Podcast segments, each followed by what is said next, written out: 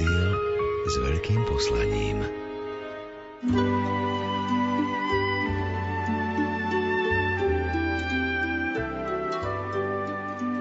Pán Ježiš povedal svetej sestre Faustíne, vždy keď budeš počuť, že hodiny odbíjajú tretiu, ponáraj sa celá do môjho milosrdenstva. Neskôr počula jeho prísľub. V tejto hodine nič neodmietnem duši, ktorá ma prosí pre moje umúčenie. Milí poslucháči, v tejto hodine, teda v okamihu Ježišovho zomierania na kríži, si môžeme vyprosiť všetko, ak to bude zhodné s Božou vôľou, teda dobré pre nás.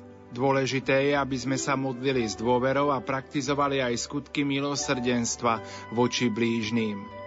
Pripravme si teraz naše srdcia na tento čas milosti, ktorý nám Pán dáva každý deň v hodine milosrdenstva a v modlitbe korunky Božieho milosrdenstva. Milí poslucháči, v nasledujúcich minútach prepájame do rozhlasovej kaplnky svätého Michala Archaniela v Banskej Bystrici na eucharistickú adoráciu. Spieva mláde z farnosti Banská Bystrica Fončorda. Technicky spolupracuje Peter Ondrejka a Richard Čvarba. Nech sa vám príjemne počúva. Poďte s nami, s vašimi myšlienkami. Rádio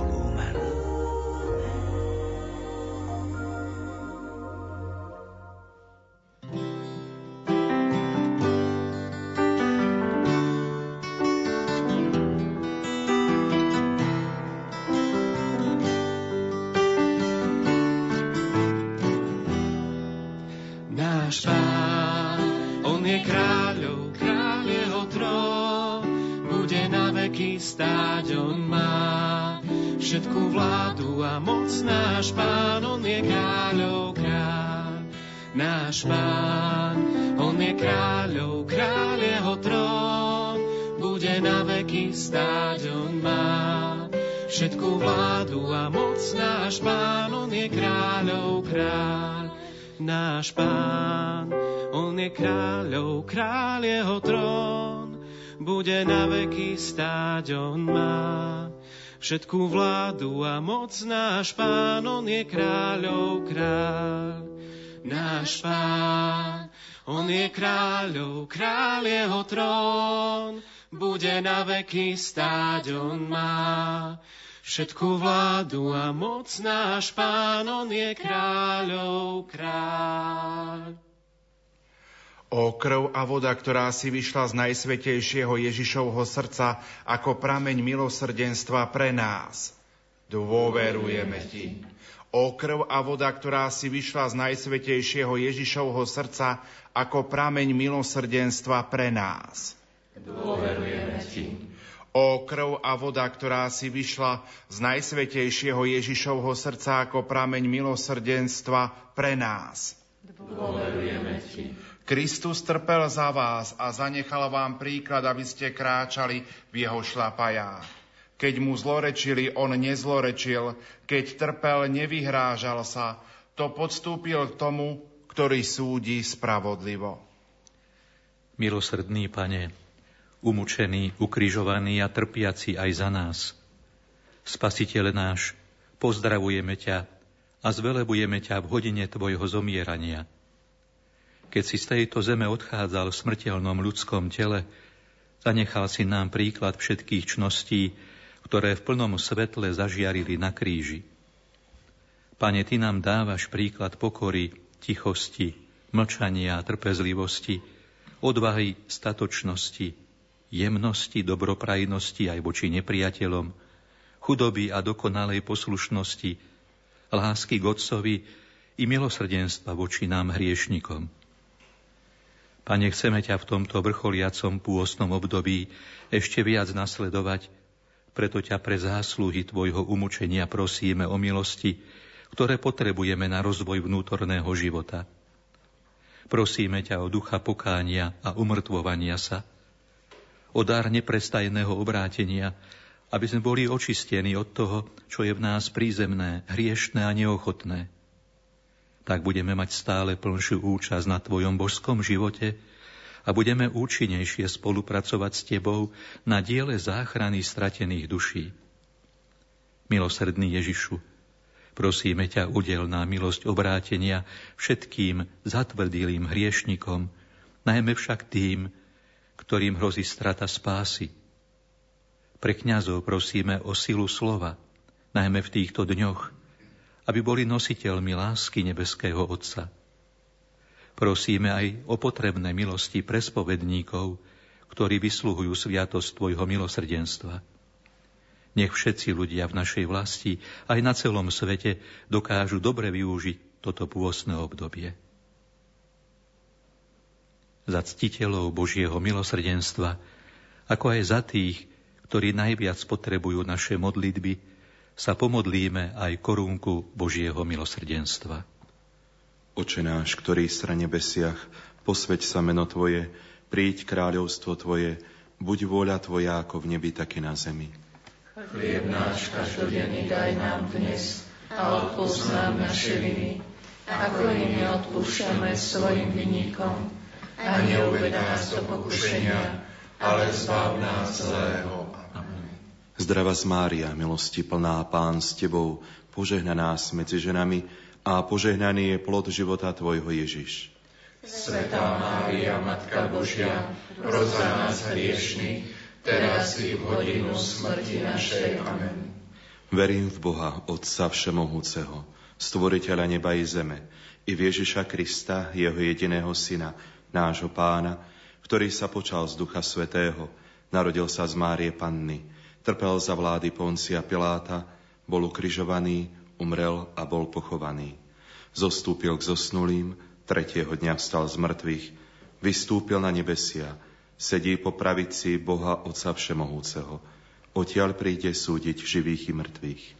Verím v Ducha Svetého, v Svetú Církev Katolícku, spoločenstvo svetých, v odpustenie hriechov, v vzkriesenie tela a život večný. Amen. Večný oče, obetujem ti telo a krv, dušu i božstvo tvojho najmilšieho syna a nášho pána Ježiša Krista. Na odčinenie našich hriechov i hriechov celého sveta. Pre jeho bolestné umúčenie.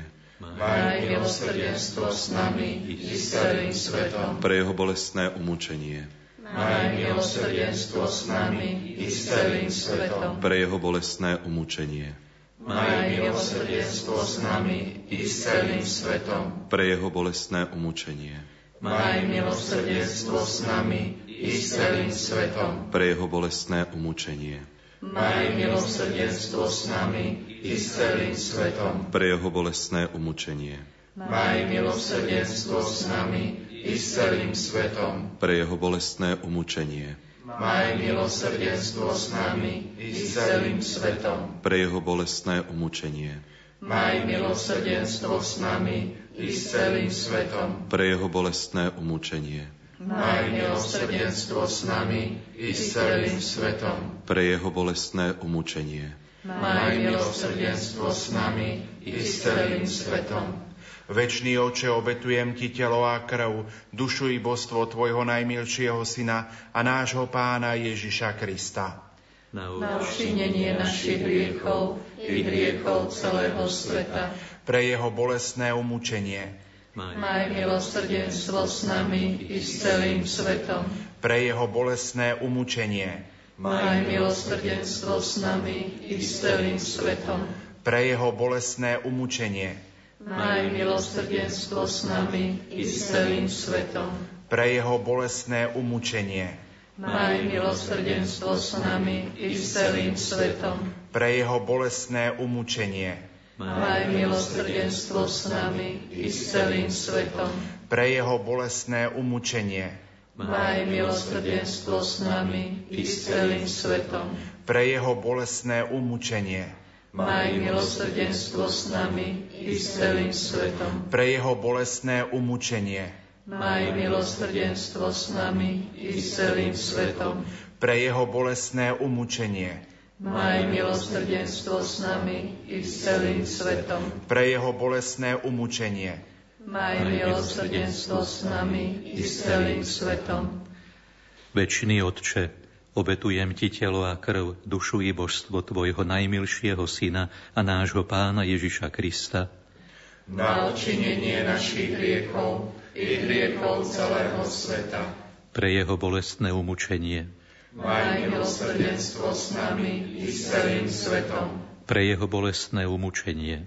Maj milosrdenstvo s nami i celým svetom. Pre jeho bolestné umučenie. Maj milosrdenstvo s nami i s celým svetom.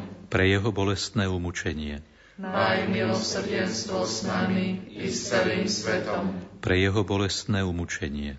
Maj milosrdenstvo s nami i s celým svetom. Pre jeho bolestné umučenie. Maj milosrdenstvo s nami i s celým svetom. Pre jeho bolestné umučenie. Maj milosrdenstvo s nami i s celým svetom. Pre jeho bolestné umučenie Maj milosrdenstvo s nami i s celým svetom. Pre jeho bolestné umučenie. Maj milosrdenstvo s nami i s celým svetom. Pre jeho bolestné umučenie. Maj milosrdenstvo s nami i s celým svetom. Večný Otče, obetujem Ti telo a krv, dušu i božstvo Tvojho najmilšieho Syna a nášho Pána Ježiša Krista na odčinenie našich hriechov i hriechov celého sveta. Pre jeho bolestné umúčenie. Maj milosrdenstvo s nami i s celým svetom. Pre jeho bolestné umúčenie. Maj milosrdenstvo s nami i s celým svetom. Pre jeho bolestné umúčenie. Maj milosrdenstvo s nami i s celým svetom. Pre jeho bolestné umúčenie Maj milosrdenstvo s nami i s celým svetom. Pre jeho bolestné umúčenie. Maj milosrdenstvo s nami i s celým svetom. Pre jeho bolestné umúčenie. Maj milosrdenstvo s nami i s celým svetom. Pre jeho bolestné umúčenie. Maj milosrdenstvo s nami i s celým svetom. Pre jeho bolestné umúčenie maj milosrdenstvo s nami i s celým svetom. Pre jeho bolestné umúčenie. Maj milosrdenstvo s nami i s celým svetom. Pre jeho bolestné umúčenie. Maj milosrdenstvo s nami i s celým svetom. Večný oče, obetujem Ti telo a krv, dušu i božstvo Tvojho najmilšieho Syna a nášho Pána Ježiša Krista.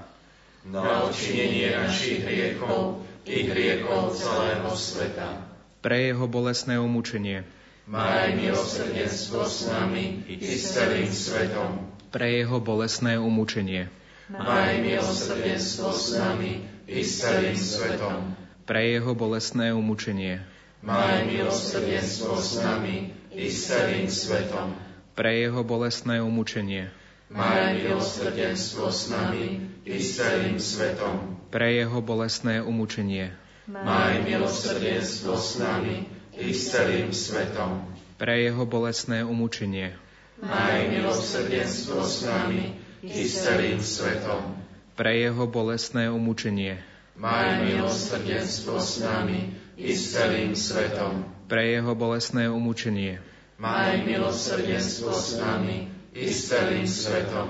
Pre jeho bolestné umúčenie Maj milosrdenstvo s nami i s celým svetom. Pre jeho bolestné umúčenie. Maj milosrdenstvo s nami i s celým svetom.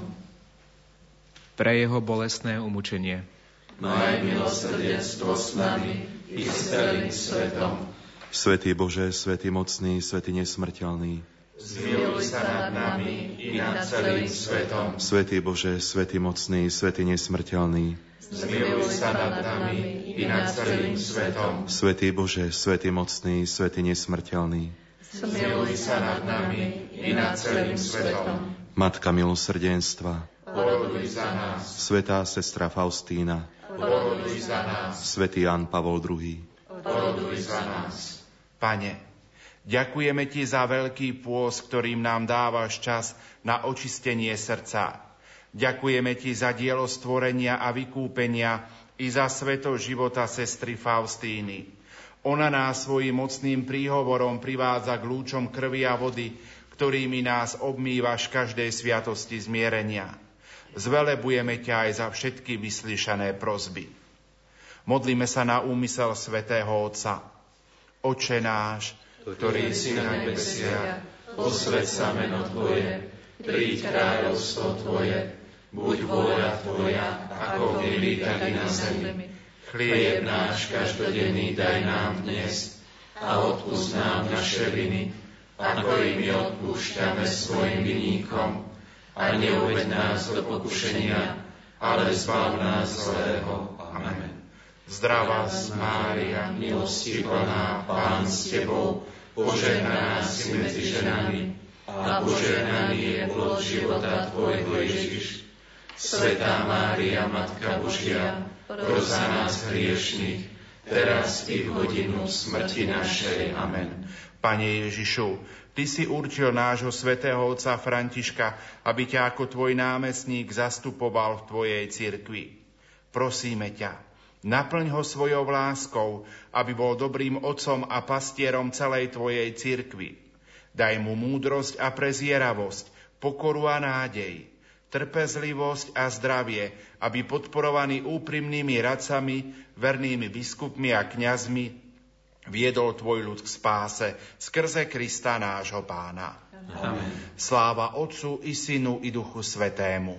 Ako bolo na počiatku, tak nech je teraz i vždycky, i na veky vekov. Amen.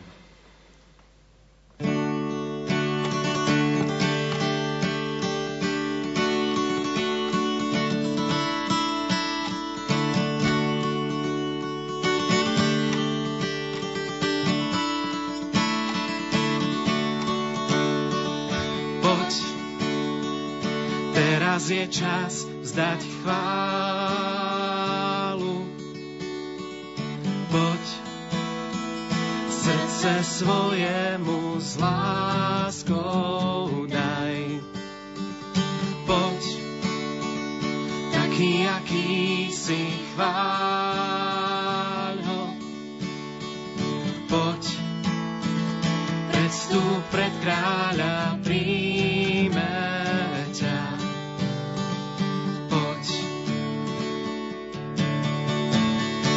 Každý jazyk ten deň vyzná, ty si pán, každý ti raz úctu vzdá.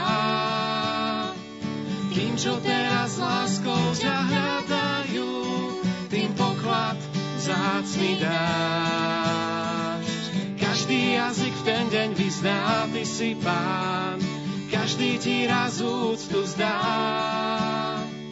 Tým, čo teraz láskou ťa hľadajú, tým poklad vzácný dáš. Poď, teraz je čas zdať chválu.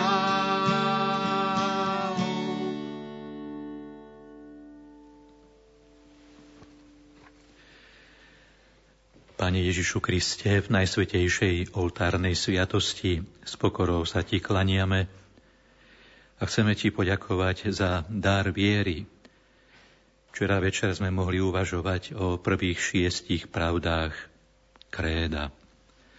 Dnes chceme uvažovať a rozímať o tých, ktoré nasledujú. Verím v Ducha Svetého. Ježišu, Ty si náš prostredník medzi Otcom a nami, ako aj medzi nami a Otcom. Prichádzame k Tebe, aby sme spolu s Tebou poďakovali nebeskému Otcovi za dar Svetého Ducha, ktorým je obohatená Tvoja církev. Ďakujeme za jeho príchod už po sviatosti krstu, za bohatstvo jeho darov potrebných k vydávaniu svedectva a odovzdané nám po sviatosti birmovania. Za mnohé ovocie ducha, ktoré je viditeľné v živote veriacich. Pane, najlepšie z troch božských osôb poznáme Teba, lebo si sa stal človekom. Cez Teba poznávame Otca i Ducha Svetého, ktorý na nás pôsobí. Vieme, Pane, že k nášmu životu na zemi je potrebný kyslík, aj keď ho očami nevidíme, nemôžeme bez neho žiť. Podobne je to so Svetým Duchom i naším nadprirodzeným životom – Stačí, že nám na chvíľu chýba a už duchovne umierame. Pane Ježišu, Ďakujeme Ti nielen za Ducha Svetého, ktorý v nás prebýva, pričom nás premieňa na Božie deti, nielen za bohatstvo darov, ktoré od Neho dostávame, ale i za to, že On tvorí z nás sveté spoločenstvo, Božie prostredie. On je dušou církvy, ktorá je Tvojim telom, Pane. Tak často sa namáhame, aby sme zachovali alebo vybudovali jednotu. Záleží nám na nej v manželstve, v rodine, vo farnosti, v národe, v cirkvi.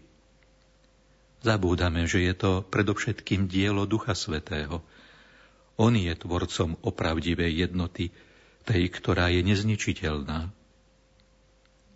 Ďakujeme Ti za dar ducha jednoty v našich sviatosných manželstvách, za ducha lásky v rodinách, v susedských vzťahoch, za všetky farské spoločenstva i za naše spoločenstvo, ktoré je tu zhromaždené na adorácii a zároveň i za všetkých, ktorí sa s nami duchovne spájajú. Pane Duchu Svetý, ďakujeme Ti za Tvoju prítomnosť a pôsobenie cez písmo Sveté. Zapál Duchu Svetý svojim ohňom mnohých kresťanov, aby si zamilovali čítanie Božieho slova. Nech sa v každej farnosti objavia spoločenstva, ktoré sa budú skláňať nad svetým textom, ako sa smední skláňajú nad prameňom. Nadchni, Pane, Duchu Svetý, všetky, všetkých zasvetených, všetky hnutia udarené rôznymi charizmami, aby vedeli spolupracovať pre dobro farnosti i cirkvy. Nech bohatstvo darov, udelené veriacim ľuďom, prinesie mnoho pekného ovocia nielen v našom období, ale i v ďalších pokoleniach. Budeme spoločne volať. Ďakujeme Ti, Pane. Ďakujeme Ti, Pane. Za sviatosti, cez ktoré pôsobí Boží duch. Ďakujeme Ti, Pane. Za dar odvahy potrebný k vydávaniu svedectva. Ďakujeme Ti, Pane za dar múdrosti, ktorý udivuje svet. Ďakujeme Ti, Pane. Za dar nábožnosti, ktorý zdokonaluje našu modlitbu. Ďakujeme Ti, Pane. Za dar Božej bázne, ktorý podporuje citlivosť nášho svedomia. Ďakujeme Ti, Pane. Za dar rozumu, ktorý odhaluje zámery Božej vôle. Ďakujeme Ti, Pane. Za dar rady, ktorý zdokonaluje lásku k blížnemu. Ďakujeme Ti, Pane. Za dar umenia potrebný k životu. Ďakujeme Ti, Pane. Za prítomnosť Svetého Ducha v našich srdciach. Ďakujeme Ti, Pane.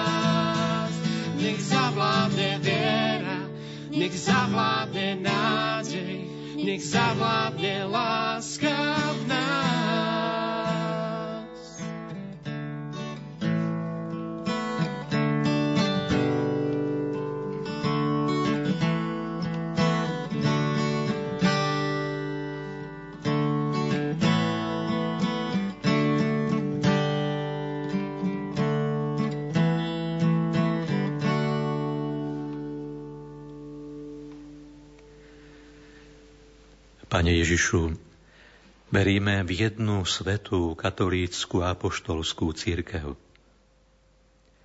Ty si staviteľom našej církvy a vzdávam Ti vďaky za to, že si nás ako živé kamene použil vo svojej svetej stavbe. Ďakujeme za církev, ktorá je Božím spoločenstvom naplneným Tvojim duchom, sviatosťou spásy. Ďakujeme za jej 2000-ročné dejiny. Už Tvoje narodenie, Pane, bolo spojené s vytvorením svetého spoločenstva a Tvoja matka sa stala vzorom pre všetkých členov církvy. Ďakujeme Ti za každú rodinu, ľudí veriacich v Teba, lebo rodina je domácou církvou. Ďakujeme aj za naše farské rodiny i za tie, ktoré sú teraz hromaždené v duchu pri Tvojom oltári, ktoré sú Tvojou církvou. Ďakujeme Ti, Pane, za církev na misijných územiach, za povolania misionárov, za ich odvahu, obetavosť. Prosíme ťa o požehnanie, o zdravie a silu, o otvorenie srdc pre Tvoju milosť viery. Tak mnoho krajín na zemi čaká na dobrú zväzť. Jedni o nej ešte nepočuli. Národy Afriky, Ázie, arabské krajiny, India. Iné už zabudli. Milióny ľudí Európy si vyžadujú novú evangelizáciu. Tam, kde bola podcenená tradícia, starosť o dejiny, o kultúru, o povolania, o nadviazanie pokolení, stratili evaníliovú perlu. Toto územie je znovu misijné a ťažšie na evangelizáciu ako krajiny okolo rovníka. Ďakujeme, Pane, za všetkých našich misionárov a prosíme o nové povolania. Pane, ďakujeme za príslušnosť k cirkvi. Prosíme o múdru odvahu pre prenasledovaných kresťanov, katolíkov i zvláštnu silu pre nových mučeníkov – Vieme, že ich je veľmi mnoho. Beatifikácie a kanonizácie to sú iba znaky potrebné, aby bolo vidieť svetú církev v našich dejinách. Chceme spoločne volať. Ďakujeme Ti, Pane. Ďakujeme Ti, Pane. Ďakujeme Ti za viac ako tisícročné bohatstvo života církvy v našej vlasti. Ďakujeme Ti, Pane Ďakujeme za bohatstvo dejín cirkvy, ktoré trvajú už 2000 rokov. Ďakujeme Ti, Pane. Ďakujeme za svätého Otca, ktorý je veľkým darom pre církev. Ďakujeme Ti, Pane. Ďakujeme za kňazov, ktorí pri oltároch zhromažďujú Tvoju církev. Ďakujeme Ti, Pane. Ďakujeme za misionárov, ochotných prinášať obety v diele spásy. Ďakujeme Ti, Pane. Ďakujeme za mučeníkov, ktorí verne putujú po ceste kríža. Ďakujeme Ti, Pane. Ďakujeme za dobrodincov, ktorí sa starajú o záležitosti cirkvy. Ďakujeme, Ďakujeme Ti, Pane.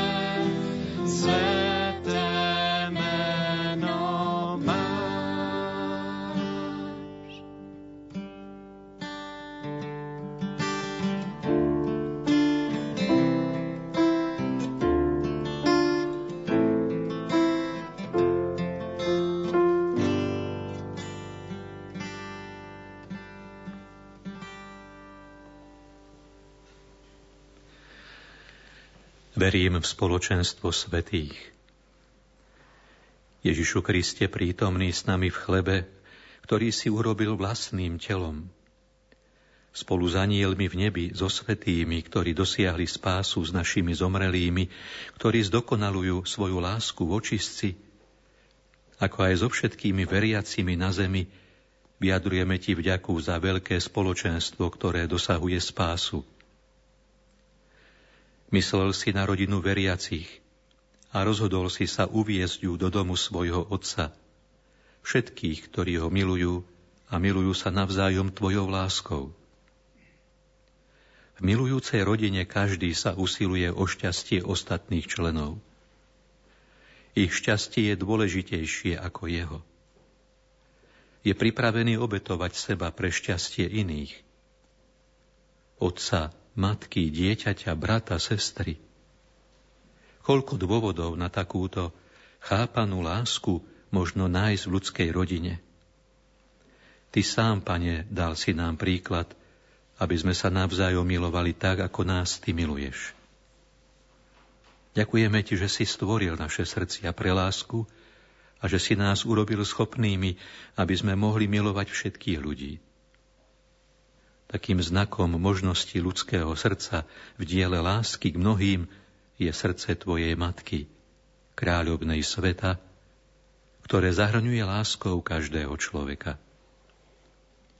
Skrze jej materinské srdce chceme dnes ďakovať za spoločenstvo svetých, za túto duchovnú oporu všetkých veriacich, ktorí sú už s Máriou v nebi. Oni sa neustále o nás starajú, Vedia totiž o mnoho lepšie ako my, v akých krehkých nádobách uchovávame poklad našej viery a ako mnoho nepriateľov číha, aby nás tohto pokladu pozbavili. Ďakujeme za všetkých svetých a za tie nespočetné zástupy podľa mena neznámych, ktorí sa zúčastňujú na zápase, ktorý tu na zemi vedieme, keď chceme zachovať vernosť Tebe a Tvojej cirkvi. Ďakujeme Ti za možnosť podpory našich zomrelých. Oni už pre seba nemôžu veľa urobiť. Môžu podporovať nás a týmto spôsobom môžu vzrastať v láske, pričom a zda niektorí sa očistujú od príliš silného naviazania na dočasnosť. Ježišu, ďakujeme za dobrých ľudí, akých stretávame na našich cestách, zvlášť tých, ktorých spoznávame pri Tvojom oltári. Vieme, že naše spoločenstvo nie je lánom čistej pšenice a predsa veríme v spoločenstvo svetých.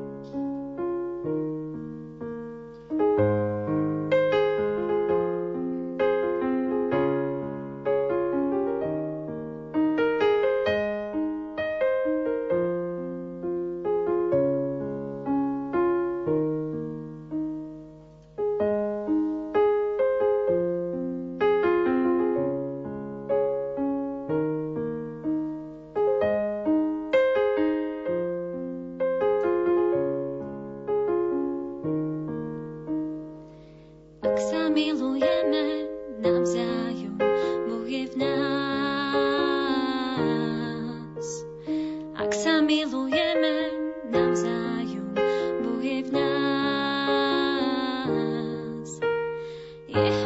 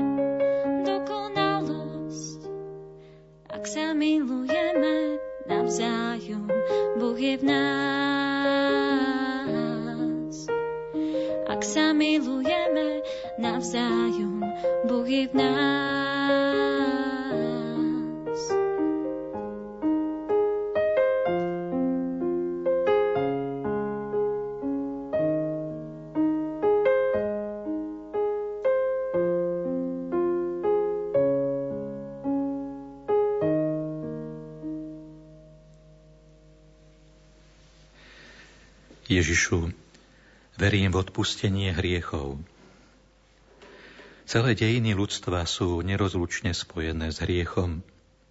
Pravda o šťastí v raji bola ochromená hrôzou hriechu a jeho dôsledkami. Pane, pre prvých rodičov vyhaslo vtedy slnko, ich srdcia zostali pohrúžené do temnôt. Už vtedy Tvoje milosrdenstvo zapálilo pre nich hviezdu nádeje, predpovedi Tvojho príchodu. Ďakujeme Ti za túto hviezdu nádeje, ktorá nám zasvitla v Tvojom milosrdenstve na nebi hriešného ľudstva. Ďakujeme, Pane, za sviatosť milosrdenstva, ktorej môžeme získať milosť odpustenia. Ďakujeme Ti za kňazské povolanie, cez ktoré nám dávaš rozhrešenie. Hriech nemožno nikde ukryť. Nedá sa naň zabudnúť. Nemožno ho predať za žiadne peniaze na zemi. Hriech možno iba vložiť do tvojich rúk, do tvojho milosrdenstva a prosiť o odpustenie.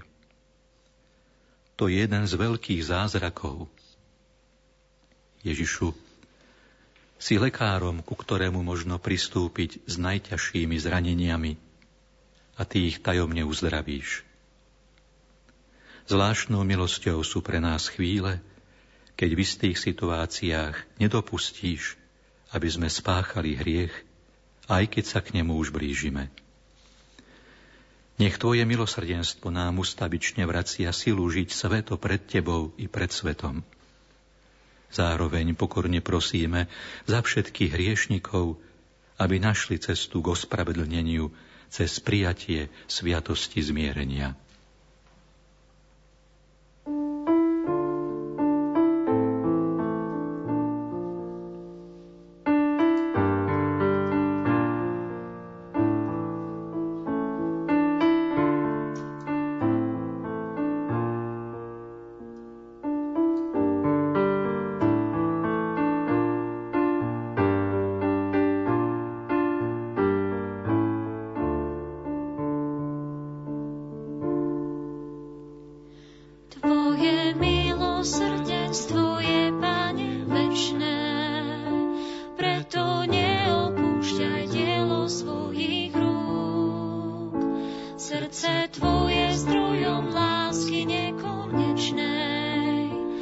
Om Nam Dam.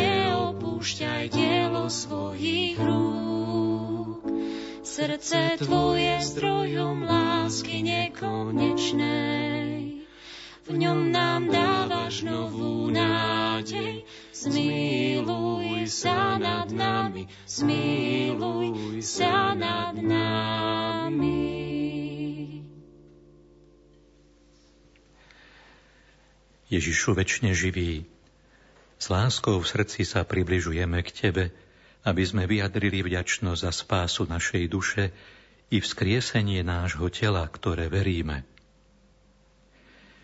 Ďakujeme Ti za to, že si nás tak zázračne stvoril a že si nás uschopnil v našom tele ťa oslavovať. Je pravdou, že nie vždy tomu tak je. Stáva sa, že si telesnú schránku nie vždy dostatočne vážime i chránime. Dnes ti ďakujeme za zdravie, za krásu, za bohatstvo ľudského tela. Ďakujeme za to, že ono má účasť na diele lásky. Ďakujeme za telo ženy, ktorá dáva život novým členom ľudskej rodiny. Ďakujeme za telo muža, schopné vykonávať namáhavú prácu i živiť rodinu. S rokmi si uvedomujeme, aj pominuteľnosť ľudského tela, jeho sily i krásy. A to nás vyzýva, aby sme v sebe hľadali inú, nepomiteľnú, nepomiteľnú krásu.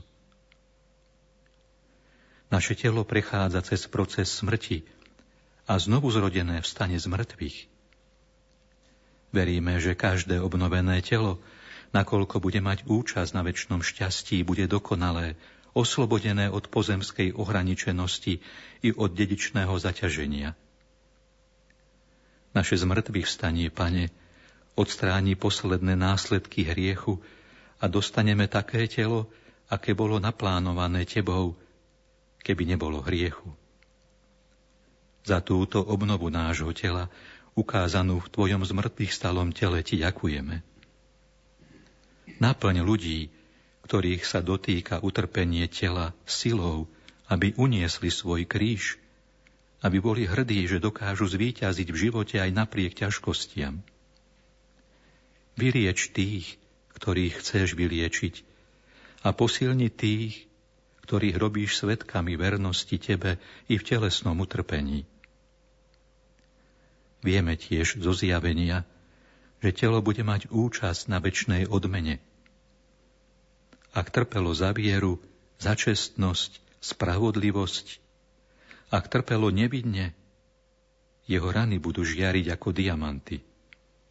Tak žiaria stopy po klincoch na tvojich rukách i nohách. Vieme však aj to, že z mŕtvych stále telo bude mať aj iné stopy. Stopy neodpustených hriechov. Božie slovo hovorí, že odsúdení budú volať Hory, prikryte nás, pričom sa budú hambiť za svoje telo. Pane Ježišu, kiež by žiaden človek nemusel opakovať tieto strašné slova. Kiež by sa všetci mohli radovať z osláveného tela v deň všeobecného zmrtvých vstania.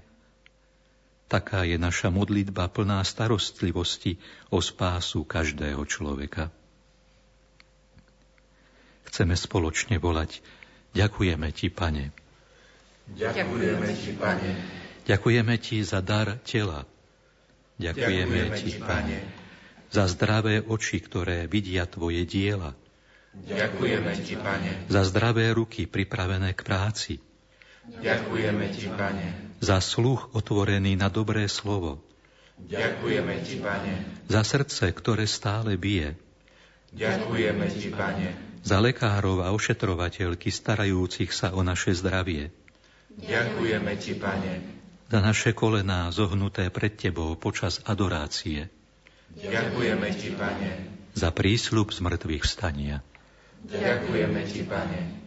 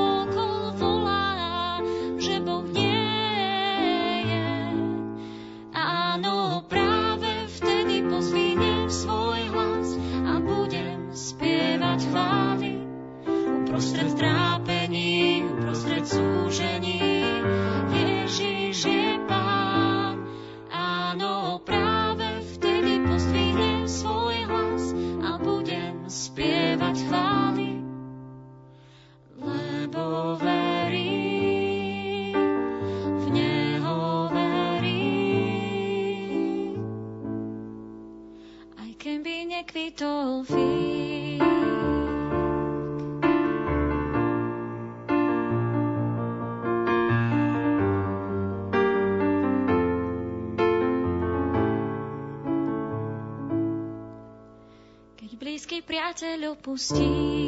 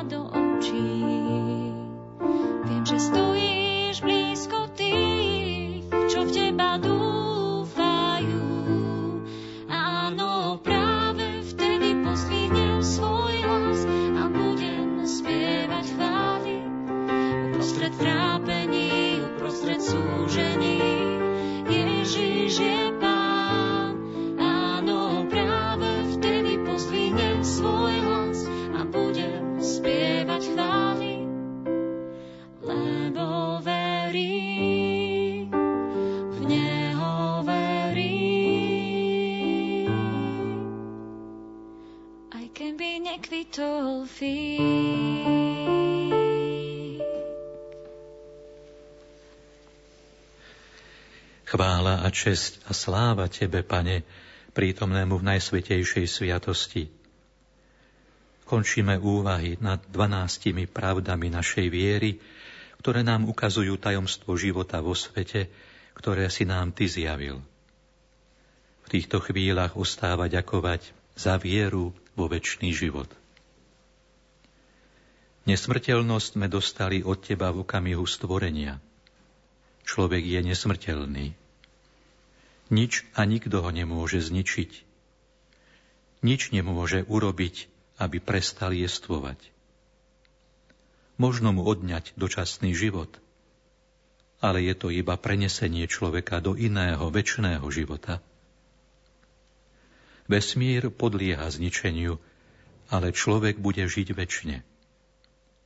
Pominuteľnosti podľahneme iba v telesnej rovine. Pane, v momente svätého krstu si našu nesmrteľnosť obohatil novou formou života, milosťou posvecujúcou. Urobil si nás Božími deťmi. Tvoj Otec si nás adoptoval. Táto forma Božieho života je miliardy ráz cennejšia ako dočasný život.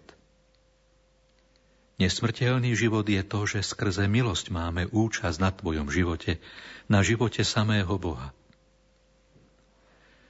Na zemi jedine skrze vieru vnímame tento Boží rozmer nášho života. Naň tiež myslíme, keď vo vyznávaní viery sa modlíme slova Verím v život večný. Ďakujeme Ti, že si nás uznal za svojich bratov, za to, že si nám dovolil, aby sme hovorili Bohu Otče náš. Ďakujeme Ti za účasť na trojičnom živote a prosíme, aby nikto z nás nestratil posvecujúcu milosť, aby nepremánil, nepremárnil dedictvo v nebi. Pane Ježišu, Svetý Pavol napísal slová Ani oko nevidelo, ani ucho nepočulo, ani do ľudského srdca nevystúpilo, čo Boh pripravil tým, ktorí ho milujú. Taká je predpoveď bohatstva nášho života v nebi. Veríme Ti a sami chceme vytrvať vo viere, aby sme mali účasť na tomto šťastí. Chceme tiež odovzdať poklad našej viery mladším pokoleniam, aby Tvoja církev neustále vzrastala a obohacovala svet Tvojou odvekou pravdou. Požehnaj tieto úsilia. Požehnaj námahu našej vernosti Tebe a požehnaj námahu odovzdania dobrej zvesti v tomto tisícročí. Daj nám prorokov, ktorí budú Tvojimi ústami. Daj nám svetkov, ktorí budú solou zeme a svetlom sveta. Daj nám vychovávateľov, ktorí poznajú hodnotu desatora, evanília, sviatostí i katechizmu. Daj, aby církev dnes i v budúcnosti oslavovala Tvoje sveté meno. Ďakujeme za naše rozhlasové spoločenstvo, za naše duchovné spojenie, cez ktoré máme možnosť obohacovať svoju vieru. Budeme spoločne volať Ďakujeme Ti, Pane. Ďakujeme Ti, Pane. Ďakujeme Ti za to, že si nás vyslobodil z pút hriechu a smrti. Ďakujeme Ti, Pane. Ďakujeme za to, že si nám otvoril dvere do domu Otca. Ďakujeme Ti, Pane.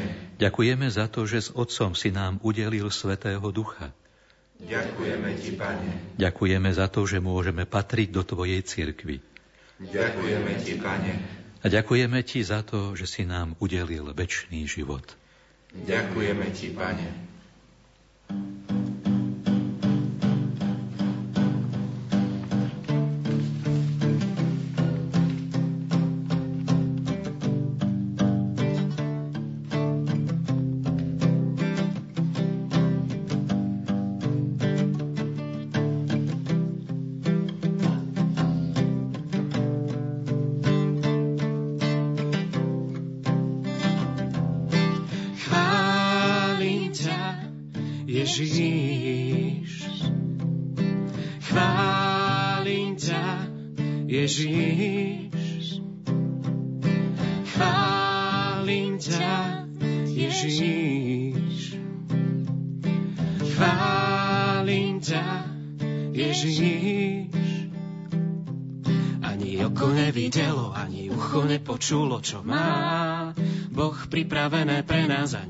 oko nevidelo, ani ucho nepočulo, čo má.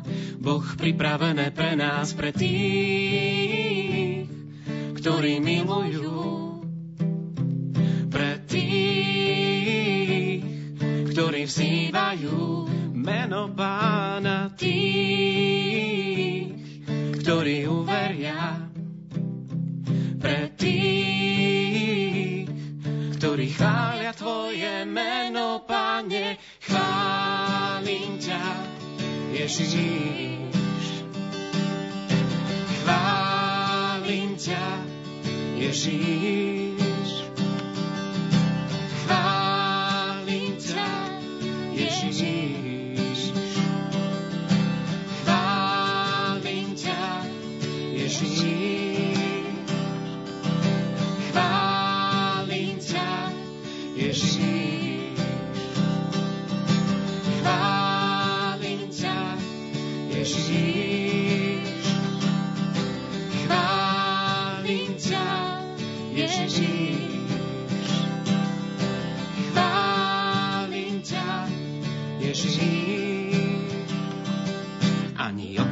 nevidelo, ani ucho nepočulo, čo má.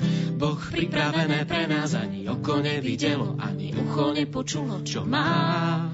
Boh pripravené pre nás, pre tých, ktorí milujú.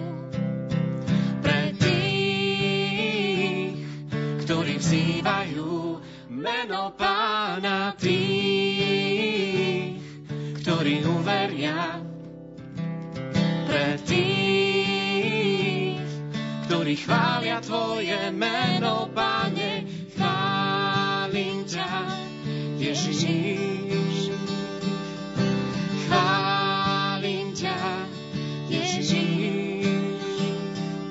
Ani ucho nepočulo, čo má Boh pripravené pre nás, ani nepočul, čo máš. Boh pripravené pre nás ani oko nevidelo, ani ucho nepočul, čo máš. Boh pripravené pre nás ani oko nevidel, ani ucho nepočulo, čo má. Boh pripravené pre nás, pre tých, ktorí milujú.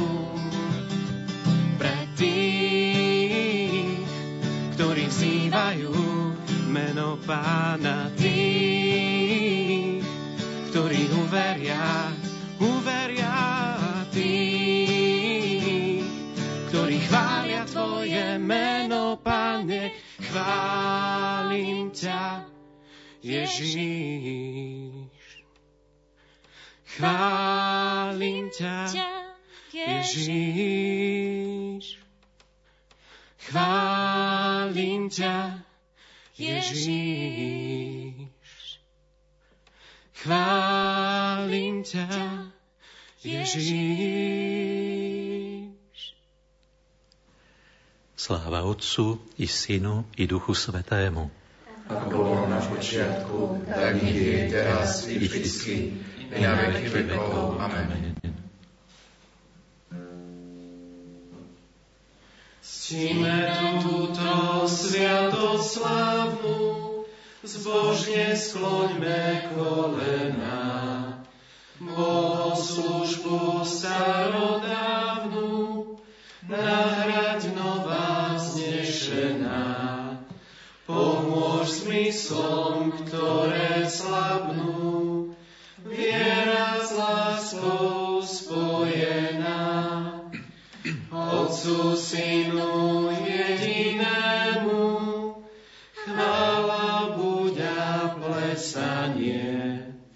Sláva, moc a čest ich menu, tak aj dobrorečenie. Od obidvoch poslanému, rovnaké buď uctenie.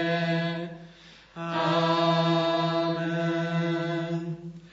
Z neba si im dal chlieb, ktorý má v sebe všetku slásť. Modlíme sa.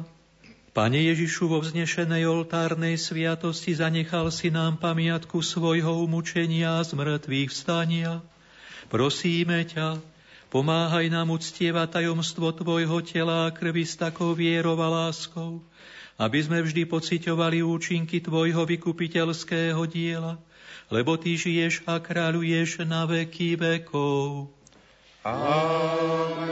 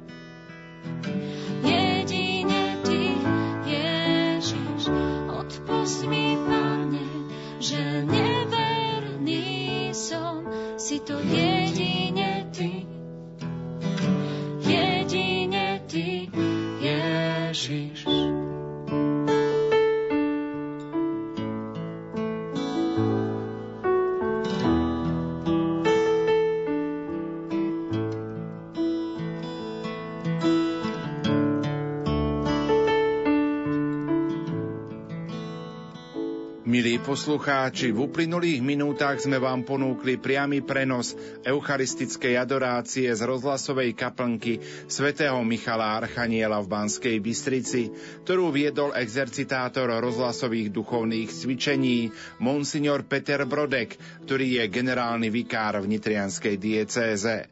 Technicky spolupracovali Peter Ondrejka a Richard Čvarba. S otcom Petrom sa pomaly presúvame do vysielacieho štúdia. Spomínali sme už, že katolícka rozhlasová stanica Rádio Lumen oslávi 7. apríla 25 rokov svojej existencie. Rádio Lumen je rozhlasová stanica s evangelizačným charakterom. Vlastníkom je katolícka církev na Slovensku v jej štruktúrach diecézach. Chce slúžiť ako jej dielo na poučenie a oddych všetkých, ktorí ho počúvajú. Rádio Lumen má svoje poslanie, viera v Ježiša Krista a cirkev ako opora života človeka. Ďalej je to spoločenstvo na ceste a Kristovo znamenie pre spoločnosť. S myšlienkou zriadiť slovenské kresťanské rádio prišiel biskup Monsignor Pavol Hnilica. Monsignor Rudolf Baláš, diecézny banskobistrický biskup, bol v roku 1992 ochotný začať budovať toto dielo. Samotné vysielanie sa začalo na Zelený štvrtok 7. apríla 1993. Išlo o Rádio Mária a vysielalo 4 hodiny denne. V roku 1994 bol predstavený poslucháčom nový názov, a to Rádio Lumen. V tejto chvíli počúvate súčasného banskobistrického biskupa Monsignora Mariána Chovanca. Som rád, že naše katolické rádio môže oslavovať strieborné jubileum. Pred našim rádiom Lumen stoja veľké výzvy. Vieme, že nedávno na generálnej audiencii svätý otec František vyzval všetkých slušných ľudí, na boj proti šíreniu falošných správ. Falošné, klamlivé a zavádzajúce správy boli vždy, vieme to z minulosti. Najmä totalitné režimy cieľene používali zavádzanie verejnosti. Klamanie nazývali veľmi vznešenie, propaganda. Tak to robili nacisti, fašisti aj komunisti. Avšak svätý Otec teraz otvorene upozornil na to, že k falošným správam sa uchylujú mnohé médiá aj v demokratických štátoch.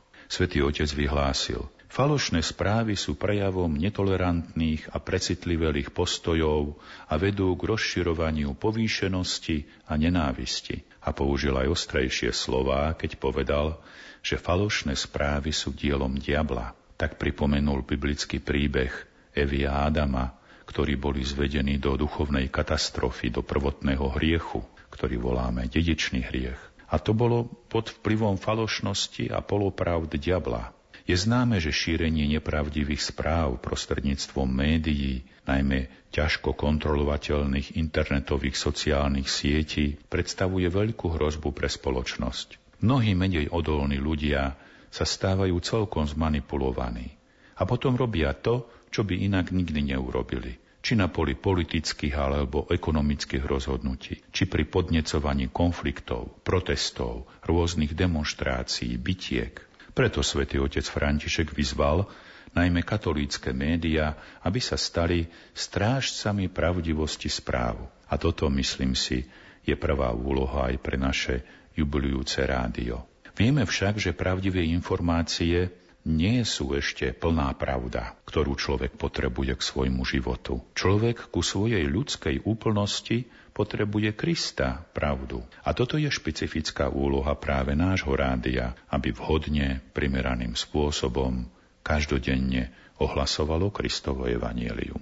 Otec biskup, aké by bolo vaše prianie pre naše jubilujúce rádio? Želám a vyprosujem nášmu rádiu dobré podmienky, aj personálne, aj technické, aj finančné, na svoju nelahkú odbornú prácu a tiež veľa verných poslucháčov. Nech sa rozrastá rodina priateľov Rádia Lumen a nech je čím viacej vidieť a cítiť blahodarný vplyv nášho rádia v celej našej krajine. Rozhlasové duchovné cvičenia pred Veľkou nocou bude tohto roku viesť generálny vikár nitrianskej diecézy Monsignor Peter Brodek.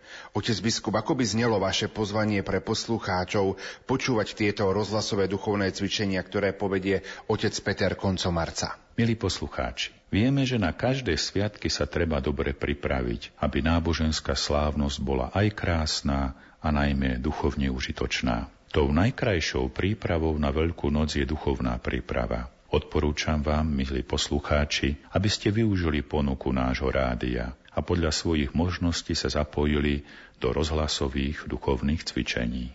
Sestra Mária Červená, naša spolupracovníčka z Rožňavy, oslovila aj rožňavského diecézneho biskupa, monsignora Stanislava Stolárika. Otec biskup, katolícka rozhlasová stanica bude 7. apríla oslavovať 25 rokov existencie. V čom vidíte najväčšiu výzvu do budúcnosti pre rádio? Najskôr by som spomenul, že je to veľmi symbolické, že to strieborné jubileum Rádia Lumen sa slávi 7. apríla a to je sobota pred nedeľou Božieho milosrdenstva. A Rádio Lumen, ako vieme, koná známe púte do centra Božia milosrdenstva, do Lagevník. A tak akoby práve v tom Božom riadení to inak ani nemohlo byť, že to jubileum sa slávi práve v tak významný čas. Isté otázka výzvy, otázka vízií, otázka ďalších možností. Ja by som rád poprial, alebo videl túto výzvu pokračujúcej otvorenosti všetkých pracovníkov i samotného rádia na situáciu, ktorá je na mediálnom trhu, ale aj v samotnej spoločnosti, pretože aj niektoré iné rádia z akéhokoľvek dôvodu vďaka Bohu prechádzajú aj na určité evangelizačné vlny, do svojich vysielaní programujú evangelizačné prvky a tak, či v rámci tohoto pokrytia mediálneho trhu, či by nebolo vhodné sa pre katolícke rádio ešte viac zamýšľať práve nad formačnými príspevkami, ktoré by napomáhali nielen už informovať, ale ešte viac prehlbovať potrebu duchovného života, pretože veľakrát sa život aj našej spoločnosti javí podľa toho známeho biblického výroku, ako by ľavá ruka nevedela byť rozoznaná od pravej a to bez tohoto neustáleho zostúpovania na hĺbku života našej viery bez tohoto nepôjde. A tak by som chcel naozaj jednu z týchto ciest načrtnúť ako cestu otvorenosti, ktorá spočíva práve v tej požiadavke nového času, ktorú vidím práve v prehlbovaní duchovnosti. Otec biskup, aké je vaše prianie pre jubilujúce rádio? Jubilejúcemu rádiu veľmi rád prajem veľa materiálnych i duchovných podporovateľov, všetkým zamestnancom i celému rádiu prajem, vyprosujem opravdivého Božieho ducha, aby to bolo cítiť v každom jednom programe a z každého vysielania. A vtedy, ak sa toto naplní, vtedy bude Rádio Lumen opravdivo predlženou Božou rukou, a vtedy i naďalej bude plniť svoje nádherné poslanie a povolanie v tomto svete. Uplynulých 25 rokov ďakujeme Bohu za jeho udržiavanie, cirkvi a jej predstaviteľom za založenie a pomoc pri jeho činnosti, ľuďom v ňom za obetavosť a prácu, poslucháčom za spoločenstvo modlitby, priazeň a podporu. Katolícka rozhlasová stanica ďakuje Bohu za 25 rokov práce na evangelizácii Slovenska. Svoje prianie pripája jeho eminencia Jozef kardinál Tomko z Ríma. Tak vám prajem len všetkým pracovníkom, aby ste ako si tie sily, čo dávate do toho, neľutovali, pretože to je všetko na takú dobrú vec, tak nech vás Pán Boh sprevádza vo vašej činnosti a pomáha aj naďalej, aby ste rástli. Prianie pre Rádio Lumen pridáva aj sekretár Kongregácie pre východné cirkvy, arcibiskup Cyril Vasil z Vatikánu. 25-ročná osoba má už dostatočne vyvinutý silný hlas.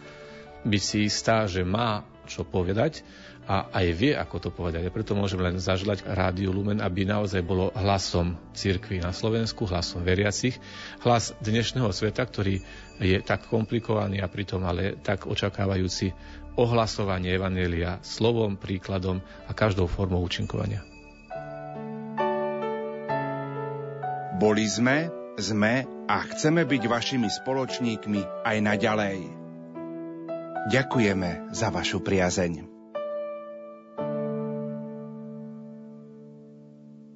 Právě teď je chválit Pána čas. Být svatyní jeho svatého ducha. Svou důvěru slož u něj a chválu Bohu zdej. Sláva Páně,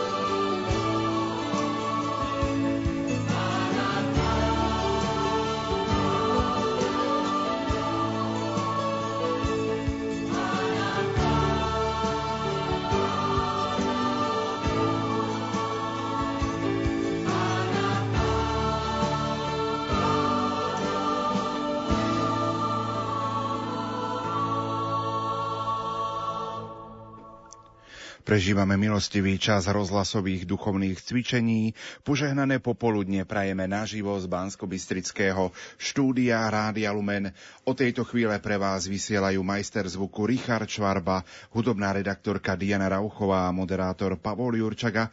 Spolu so mnou štúdiu je aj exercitátor rozhlasových duchovných cvičení, generálny vikár Nitrianskej diecézy, monsignor Peter Brodek. Pán vikár, tak máme za sebou už eucharistickú adoráciu druhého dňa. Modlili sme sa korunku Božieho milosrdenstva, pokračovali sme v našich úvahách nad modlitbou Verím Boha a o chvíľočku vám dám priestor, aby sme sa opäť započúvali do vašich slov.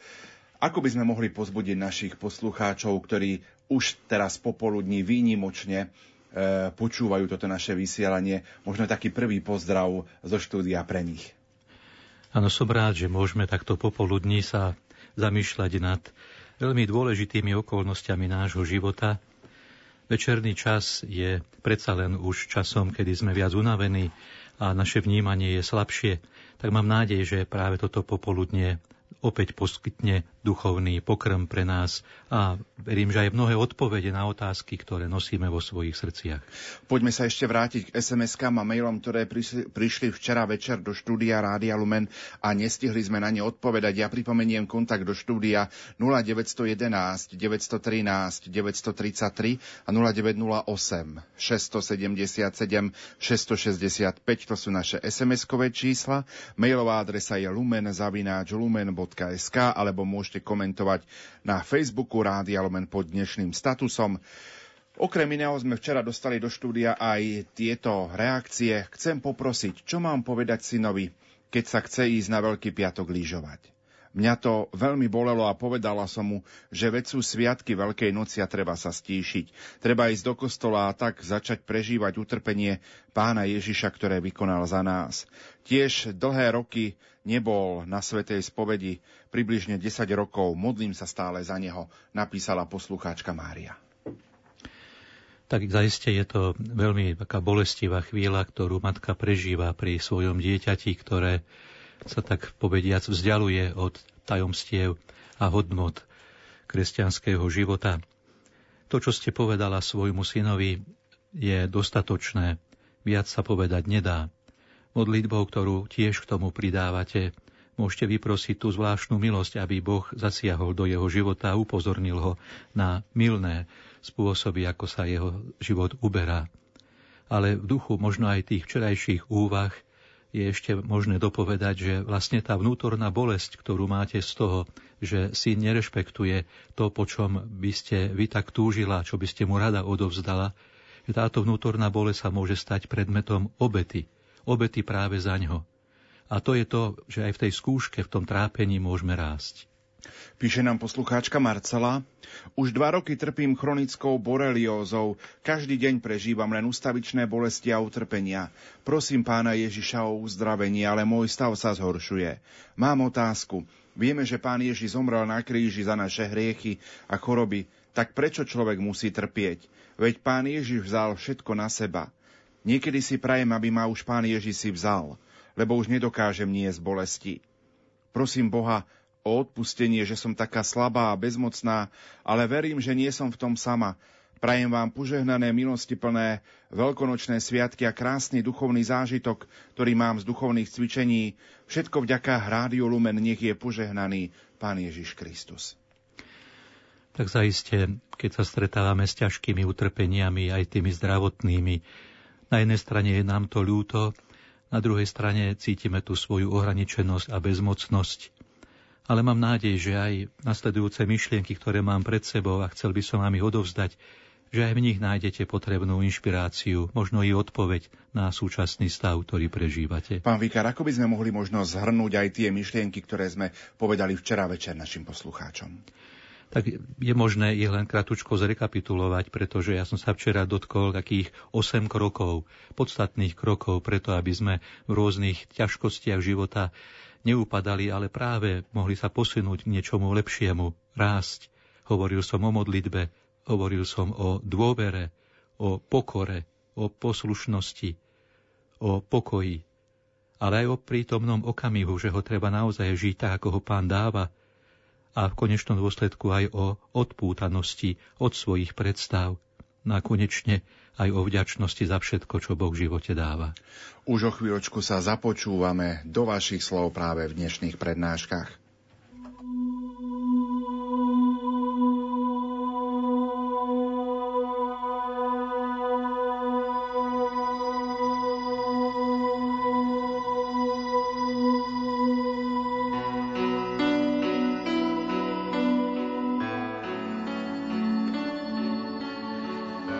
Otvárame tému, ako rásť pomocou ťažkostí a životných problémov. Je to delikátna téma a niekedy máme chuť sa jej vyhnúť, radšej o tom nehovoriť. No myslím si, že je dôležité premýšľať o týchto skutočnostiach, pretože patria k životu, či už sa to týka nášho osobného života alebo ľudí, s ktorými sa stretávame. V živote je prítomná nejaká časť utrpenia, a niekedy je to utrpenie veľmi ťažké. Keď občas dávam duchovné cvičenia, objavuje sa otázka, ak je Boh dobrý, Prečo dopustí utrpenie? Prečo dopúšťa zlo? Boh nie je príčinou zla. A to, že existuje zlo, je tiež výsledkom slobodnej voľby stvorenia, ktoré sa odvrátilo od Boha.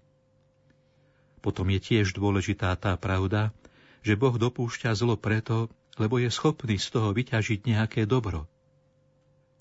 Ale aj keď toto povieme, otázka utrpenia zostáva náročnou otázkou. A keď sa nás utrpenie dotýka osobne, alebo keď ľudia, ktorí sú nám blízki, prežijú nejaké ťažké veci, tak to zostáva vždy veľkým trápením. A to je akýmsi pohoršením, aké náš rozum nikdy nedokáže pojať a skontrolovať či vyriešiť. Vidíme to, čo nám ponúka písmo. Nie sú to nejaké vysvetlenia utrpenia, ale určitý spôsob, ako ho prežiť a kráčať. Tým, že sa v nádeji oprieme o pána. V dnešnej spoločnosti je naša mentalita akoby bezbranná voči utrpeniu. V určitých kultúrach a starých tradíciách malo utrpenie nejaký zmysel. Tam mu ľudia dávali konkrétnu váhu. Dokonca výchova k utrpeniu tvorila súčasť výchovy. Napríklad v iniciačných obradoch afrických kmeňov vystavovali dospievajúcich z očí v oči nejakému utrpeniu. Museli zvládnuť ťažké úlohy práve preto, aby boli konfrontovaní s utrpením. Ale naproti tomu máme v dnešnej modernej spoločnosti tendencie považovať každé utrpenie za zlo.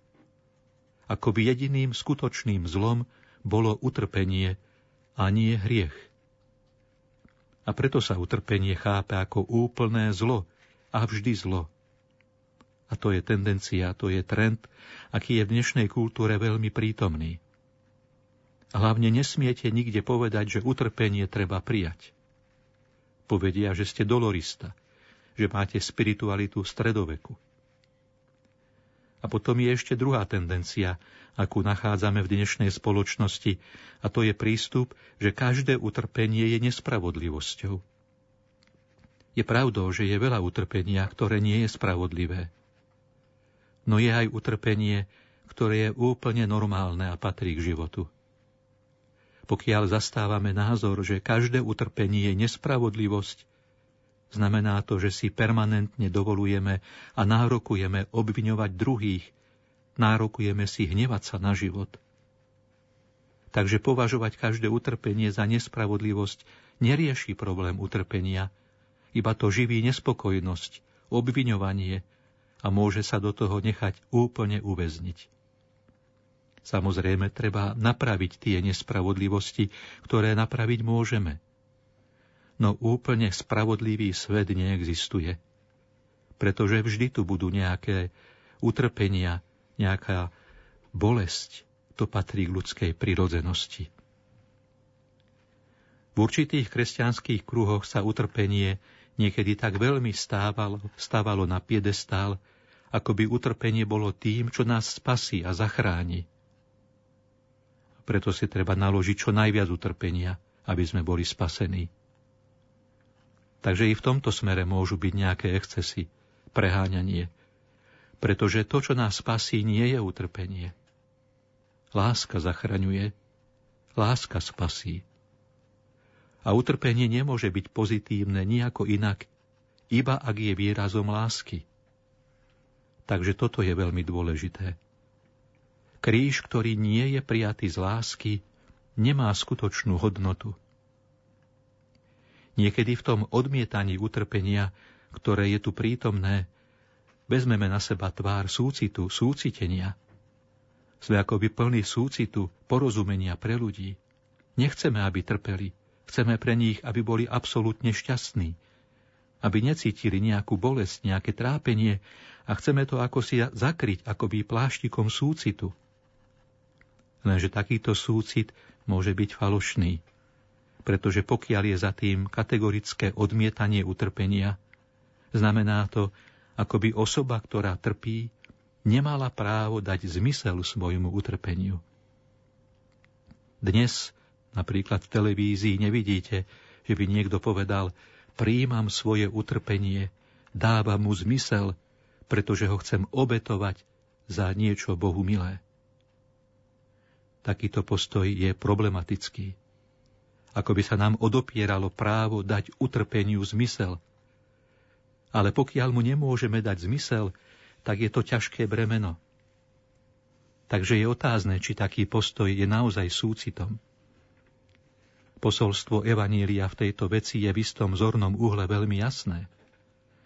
Evanílium nás pozýva k tomu, aby sme zmierňovali všetky formy utrpenia, ktoré môžeme zmierňovať.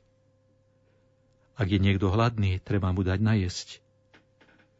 Nie je vhodné prednášať mu kázeň. Pokiaľ niekto trpí, treba ho navštíviť, pomôcť mu, nakoľko je nám to možné.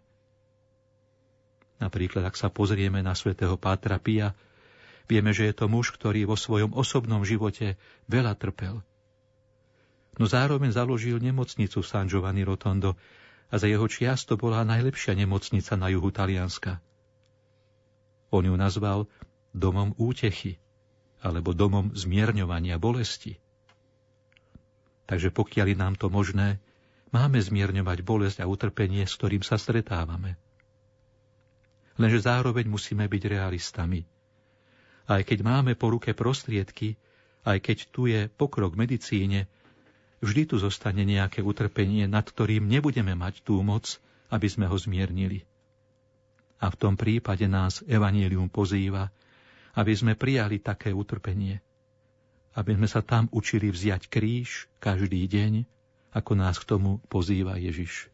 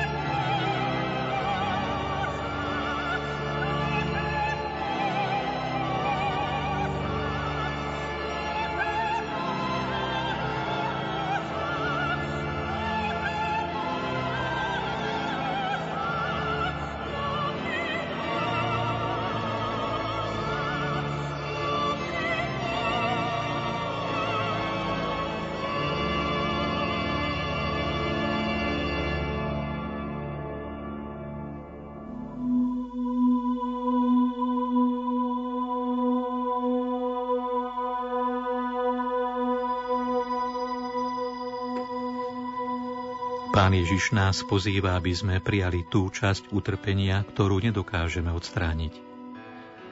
A teraz chcem ponúknuť nejaké body k tejto téme, aby som ukázal, že to, čo nám ponúka Evangelium, nie je nejaký masochizmus či dolorizmus, ale naopak, je to cesta múdrosti, cesta pokoja. Nezačnem nejakými veľkými mystickými úvahami, ale začnem úvahou, ktorá vychádza z obyčajného sedliackého rozumu, z vecí, ktoré sú veľmi ľudské a myslím si, že je to dobré začať práve tu. Takže poprvé, odmietať utrpenie znamená odmietať žiť práve to, čo k životu patrí. Znamená to odmietať stať sa dospelým. Nemôže stráviť celý život tak, že zostaneme malými deťmi, ktoré chcú iba poláskania, cukríky a ktoré začnú kričať, keď ich niečo bolí. My sme pozvaní k tomu, aby sme sa stali dospelými a prijali život taký, aký je, aby sme prešli zo snenia a ilúzií k realite taká, aká je, pretože realita je v skutočnosti krajšia ako sny. Je hĺbšia i bohatšia než všetky naše sny. A druhý pohľad, utrpenie, ktoré nás najviac bolí, je to, ktoré odmietame. Keď príde nejaké utrpenie a my ho odmietame, tak sa stáva pre nás ťažkým, pretože sa k tomu pridáva revolta, možno aj hnev, napätie a to celé veci iba priťažuje. A naopak, keď príjmame tie veci, nájdeme skôr pokoj a tak je to utrpenie o niečo ľahšie. Kríž, ktorý príjmame, je ľahší, než kríž, ktorý odmietame. Myslím, že to dáva zmysel. Arský farár povedal, pokojné utrpenie už nie je utrpením. Samozrejme, bolesť zostáva, tá je tu, ale keď je prijatá pokojným spôsobom, je ľahšia než vtedy, keď ju odmietame a bojujeme proti nej. A niekedy na to potrebujeme veľa času. Napríklad, ak niekto prežíva nejaký smútok, tak na to, aby oplakal nejakú stratu, potrebuje niekedy aj pár mesiacov, aby dokázal akceptovať veci také, aké sú. Nemôžeme od niekoho chcieť, aby hneď povedal áno, keď prežíva ťažkú ranu. Možno po mnohých rokoch duchovného pokroku sa to podarí skôr, ale od normálneho človeka to nemôžeme chcieť hneď. Sú tu určité fázy konfrontácie s utrpením. Obyčajne prvou fázou je fáza revolty, odmietania, hnevu, nerozumie, nerozumieme tým veciam, nezmierujeme sa s nimi. Chceme sa vrátiť k stavu, ktorý bol predtým. A postupne sa človek dostane do druhej etapy, a to je fáza rezignácie. To znamená, veci akoby príjmeme, ale príjmeme ich s takým postojom, ako že sa už nedá nič robiť. Musíme to už len prijať. Je to tak, ako keby ste si zavreli muchu do nejakého pohára a najprv bláznivo lieta v pohári, naráža na steny, chvíľu to trvá a v určitej chvíli je tá mucha úplne vyčerpaná, padne na dno, pretože prišla na to, že z toho pohára už nevyletí. To môže byť aj obraz rezignácie uvedomíme si, že nemáme na to, aby sme zmenili situáciu. A potom môže nastupovať aj tretia fáza, a to je fáza, kedy je tu naše áno, náš súhlas. Keď príjmame tie veci nie preto, lebo už sa nedá nič iné robiť, ale preto, lebo začíname dúfať. Začíname dúfať v to, že i z tejto ťažkej skúšky môže povstať niečo dobré Začíname si uvedomovať, že všetko nie je tak čierne. A začne sa rodiť určitá nádej na to, že z toho nejako povstane život. Začíname veriť, že život má zmysel a že v živote sú ešte i krásne veci, ktoré nás čakajú. A znovu akoby nájdeme svoju budúcnosť. Takže musíme dať veci do súladu tak, aby sme s pokorou priznali, i negatívne emócie.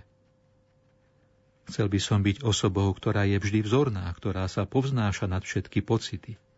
Ale nie som. Jednoducho som len úbožiak, ktorý trpí. Ja viem, že to nie je veľmi príkladné, ale to je realita. Treba to jednoducho priznať. Tieto pocity majú právo na život, ale nesmieme sa do nich uzavrieť.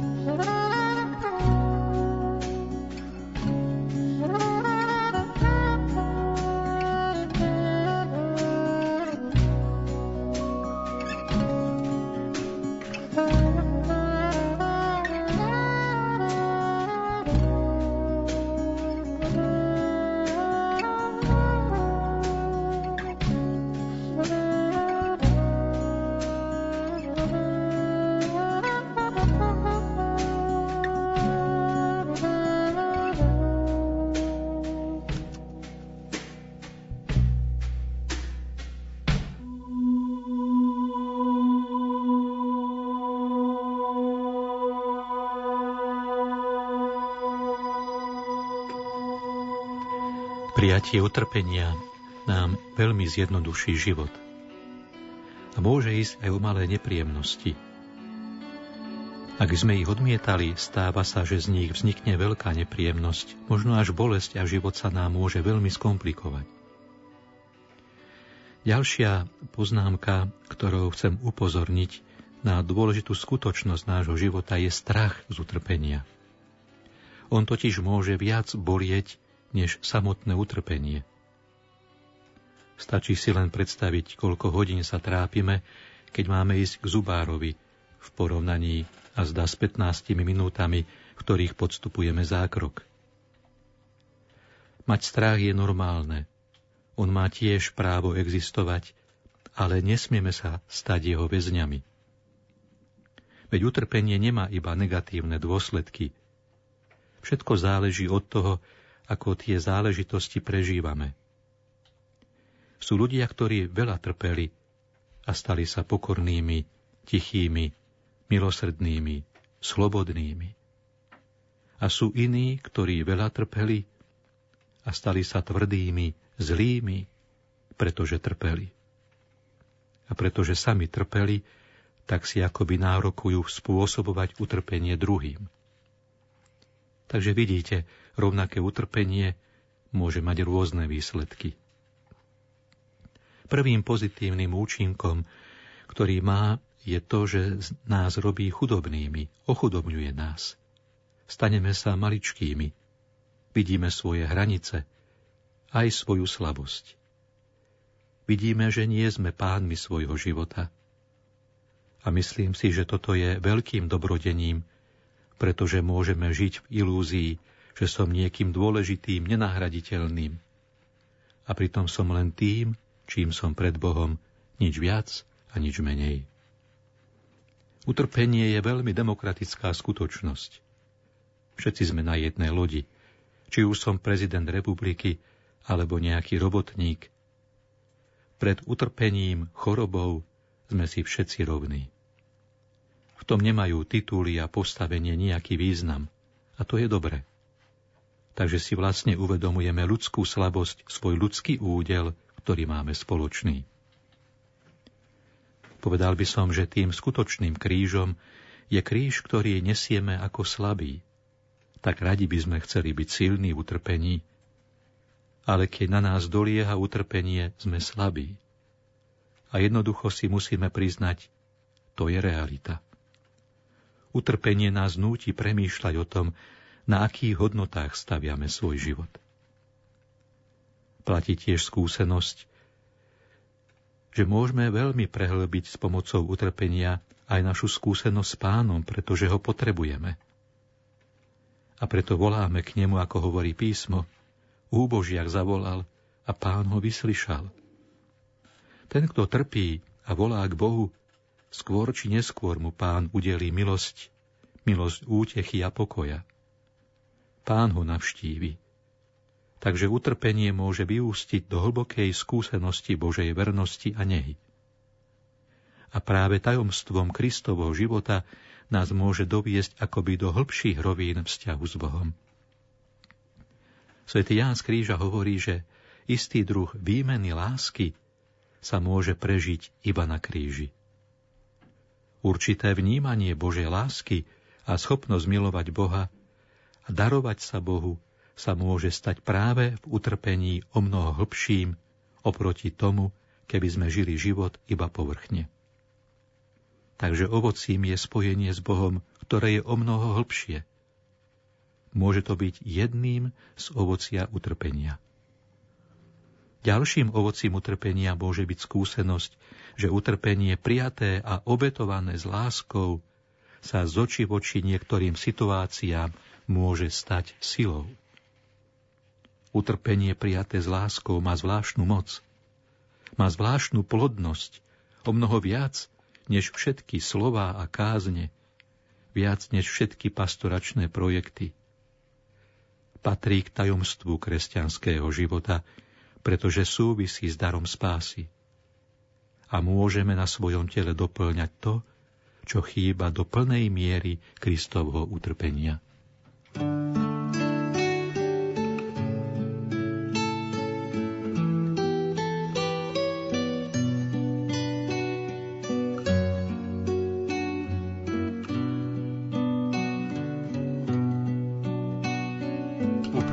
Viac než 2000 rokov od chvíle, čo Božia láska chodila po zemi, prinášajúc svetlo pravdy v tmách. Bola to láska, ktorá liečila i zraňovala. Otvárala nové cesty, rozbíjala putá otroctva, putá bezsitnosti. Chcela, aby ľudí spájala vrúcnosť srdca, rídzosť, vernosť,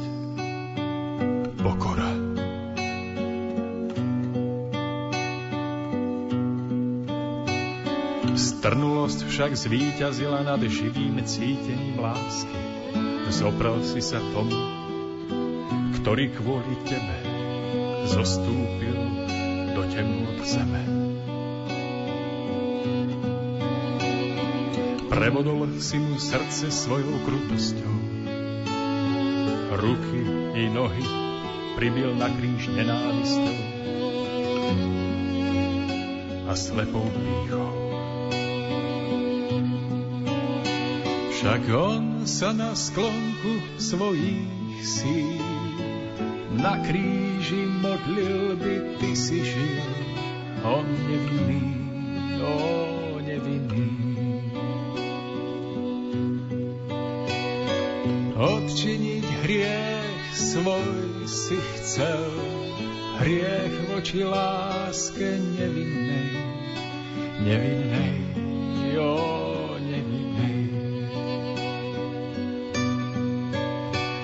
Tak stojíš tu opäť, no nevieš sám, že keď on pod krížom skonával, ty si tam stál, mlčky stál.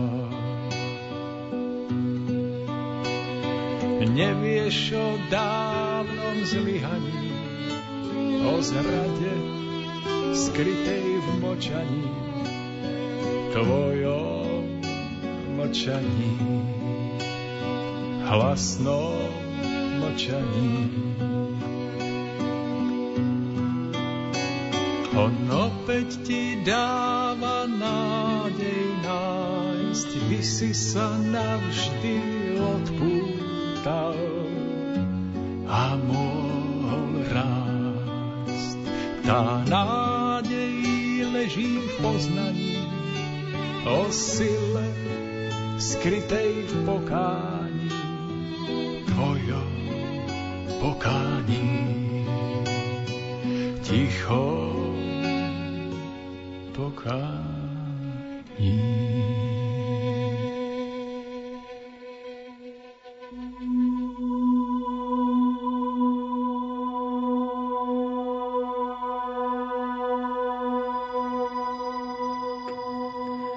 Nasledujúce chvíle uvažovania chcem venovať Božej úteche, pretože v našom živote nie sú len obdobia utrpenia, ale aj obdobia útechy. Pán Ježiš hovorí, blahoslavení plačúci, lebo oni budú potešení. Podobne v 126. žalme sme povzbudzovaní, tí, čo sejú v slzách, s jasotom budú žať. Je pravdou, že v našom živote môžu byť ťažké chvíle, a niekedy je veľmi zložité, aby sme v nich odkryli niečo, čo nás povzbudí. Odovzdávame ich do Božích rúch a čakáme na čas útechy. Samozrejme, to nemôžeme naprogramovať. A niekedy to znamená i trpezlivo čakať na Boží čas milosti. Je to téma veľmi krásna a je dôležitou realitou nášho života. Svetý Augustín hovorí, že církev tu na zemi kráča akoby medzi prenasledovaním zo strany sveta a útechami z Božej strany. A je dôležité o tom hovoriť, pretože i my máme službu útechy voči druhým ľuďom, osobitne ako veriaci i kňazi. Keď skúmame starý zákon, tak téma pána, ktorý potešuje svoj ľud, je témou, ktorá sa objavuje u proroka Izaiáša i u ďalších prorokov.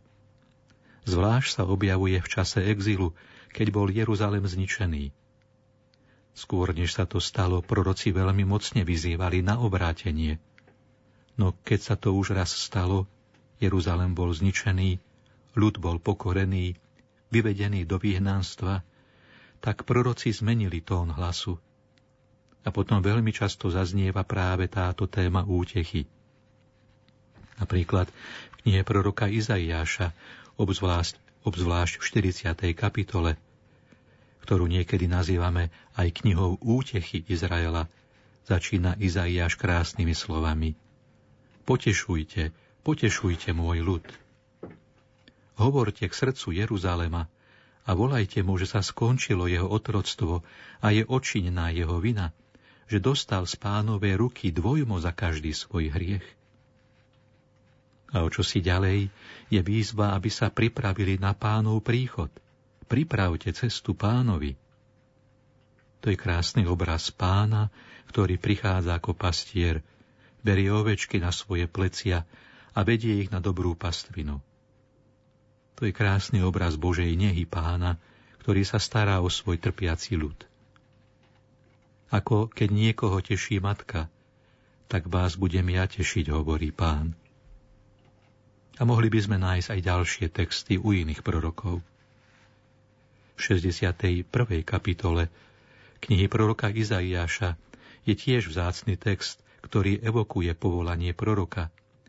Je to text, ktorý bude Ježiš v Lukášovom evanieliu citovať v Nazareckej synagóge, a je to text, ktorý čítame pri Svetej Omši pomazania olejov. Je tam pomazanie, ktoré spočíva na Kristovi. Duch pána, Jahveho je na mne, pretože ma pomazal. Poslal ma hlásať radostnú zväzť ubitým, obviazať zlomených srdcom, zajacom ohlásiť slobodu a spútaným oslobodenie. Ohlásiť rok pánovej milosti a deň pomsty nášho Boha, na potešenie všetkých zarmútených. To je zvláštne. Pánova pomsta spočíva v potešení všetkých zarmútených. Nespočíva v tom, že by sa rozpútal pánov hnev, ale v tom, že poskytuje útechu všetkým zarmúteným. Takže to je akýsi druh mesiášského pomazania, ktoré spočíva na Kristovi, ale ktoré je aj na nás, pretože sme prijali pánovho ducha. Prijali sme toto pomazanie pri krste či birmovaní, aby sme sa i my stali tešiteľmi všetkých tých, ktorí dnes trpia rôznymi spôsobmi. A myslím, že toto je tiež čosi veľmi dôležité. Lebo si myslím, že ľudia dnes viac potrebujú útechu, než výčitky. Viac potrebujú povzbudiť, než aby boli bytí. Samozrejme, niekedy sú určité pravdy, ktoré musíme pripomínať, ale aby to bolo stále vo vzduší povzbudzovania. A to je milosť, o ktorú by sme mali prosiť, aby sme ju žili. Treba, aby sme jej stále viac porozumeli a vykonávali ju. Uchopili ju správnym spôsobom. To neznamená nejakú sentimentálnu láskavosť. Je to čosi o mnoho hlbšie. A je to veľmi dôležitá vec. A myslím, že je hlbokou potrebou ľudského srdca, ktoré trpelo, ktoré bolo pokorené. Ono naozaj potrebuje takúto Božiu útechu. Myslím si, že jednou z najväčších radostí, aké môže kresťan prežívať, je to, keď vníma, že skrze neho prechádza Božia útecha. Môže sa to prejaviť v nejakom rozhovore s druhým človekom, s niekým, kto je úplne na dne, kto je znechutený a stratil nádej.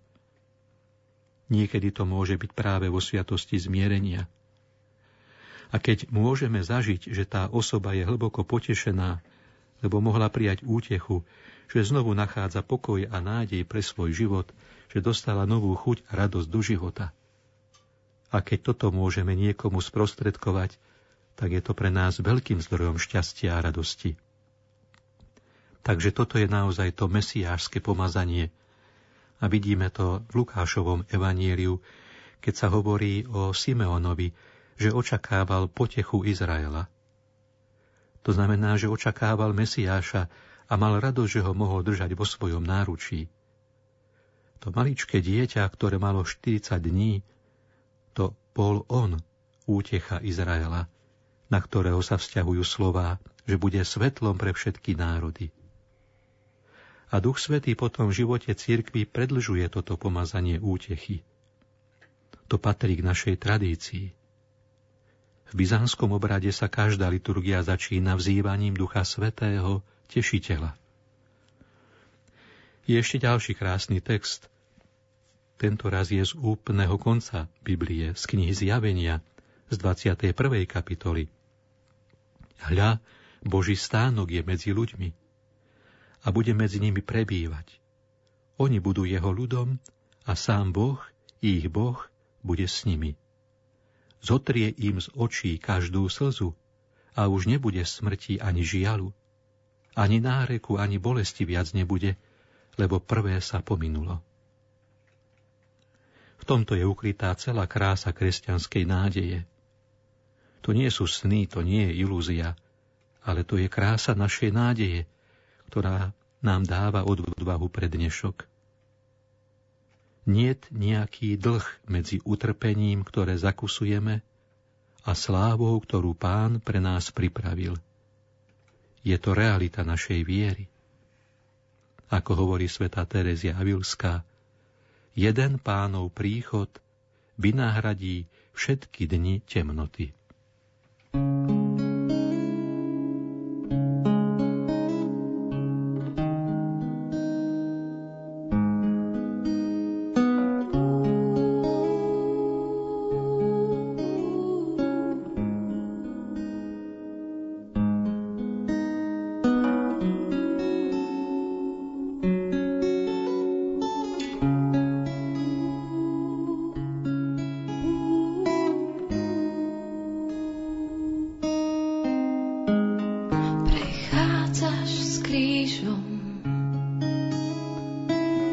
I feel?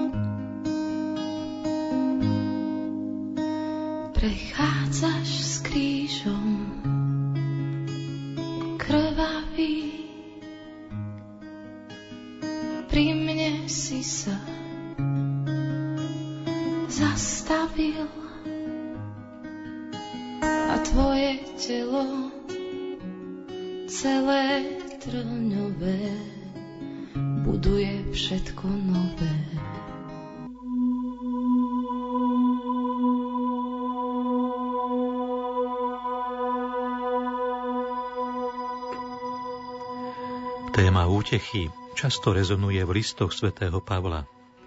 Hovorí o Bohu, ktorý potešuje ponížených. Nie je to nejaká poézia, ktorú skladá vo svojej kancelárii.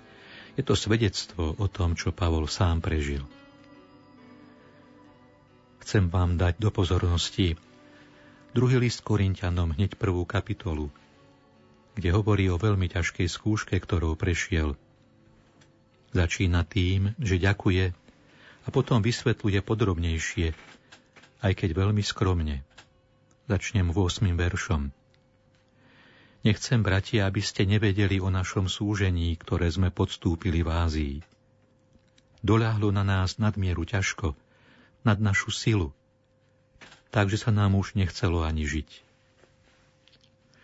Pavol hovorí o nejakom súžení, ktoré ho postrehlo v Ázii, postretlo v Ázii. Ako sa zdá, bolo veľmi náročné, pretože hovorí, že to bolo nad ich sily. A svätý Pavol bol naozaj pevným človekom. Ak teda on hovorí, že to bolo nad jeho sily, až tak, že sa im nechcelo žiť, je zaujímavé, že nespomína, o čo išlo. To nie je ako dnes, že sa v novinách vypíšu všetky detaily toho, čo sa stalo.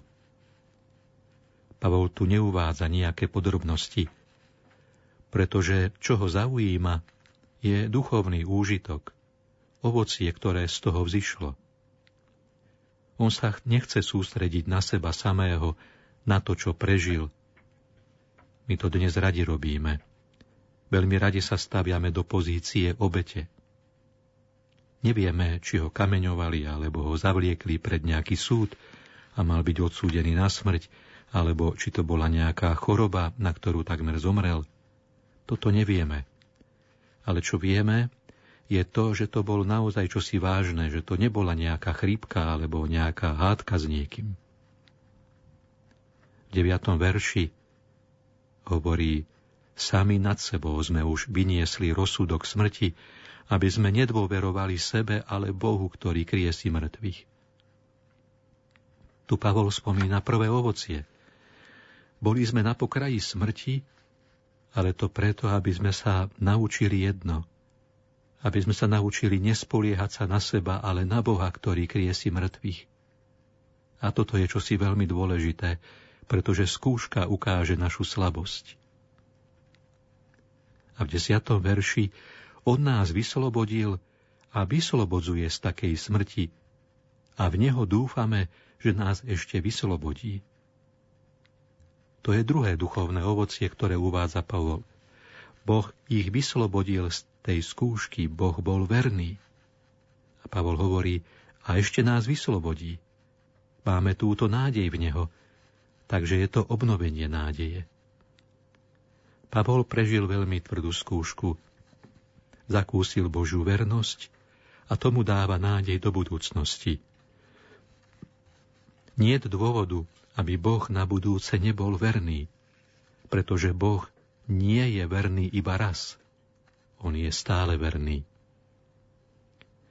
A v jedenástom verši pokračuje Ak nám budete aj vy pomáhať modlitbou za nás, aby sa dar milosti, ktorý máme zásluhou mnohých, mnohí za nás vzdávali vďaky. Tu sa objavuje ďalšia zaujímavá vec.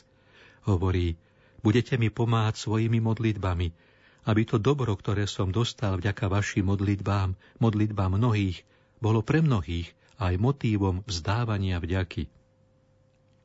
Potom Pavol pokračuje na inú tému, lenže my sa vrátime na začiatok k tomu požehnaniu, k tomu vzdávaniu vďaky. V treťom verši, kde nájdeme aj ďalšie zaujímavé veci. Nech je zvelebený Boh, a Otec nášho Pána Ježiša Krista, Otec milosrdenstva a Boh všetkej útechy. On nás potešuje v každom našom súžení, aby sme mohli aj my potešovať tých, čo sú v akomkoľvek súžení, tou útechou, ktorou Boh potešuje nás. Je to jedno z najkrajších oslovení Boha, aké nachádzame v Novom zákone. Otec milosrdenstva. A v liste Efezanom píše, tento Otec, Boh, je bohatý na milosrdenstvo a je Boh všetkej útechy, ktorý nás potešuje v každom súžení. Boh, ktorý je vždy verný. A v príhodnom čase nám dáva túto milosť útechy. A potom je krásne, ako Pavol pokračuje. Táto útecha, ktorú sme my prijali od pána, nie je len pre naše osobné dobro, ale umožňuje nám, aby sme tešili druhých. Je to dar, ktorý sa má deliť. Tá skutočnosť, že som prešiel skúškou, ma robí schopným a dáva mi milosť tešiť druhých. Stálo za to trošku trpieť a niekedy možno aj trochu viac. Ak mi je potom daná táto milosť, tento dar, potešovať a povzbudzovať druhých.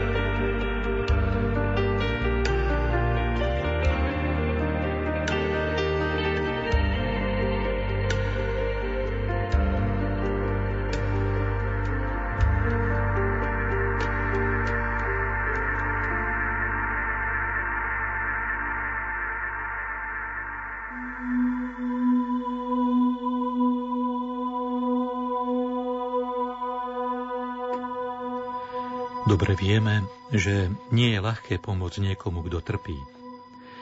Niekedy môžeme mať veľa slov, núkame jedno riešenie za druhým, ale tým ľuďom to často nepomôže.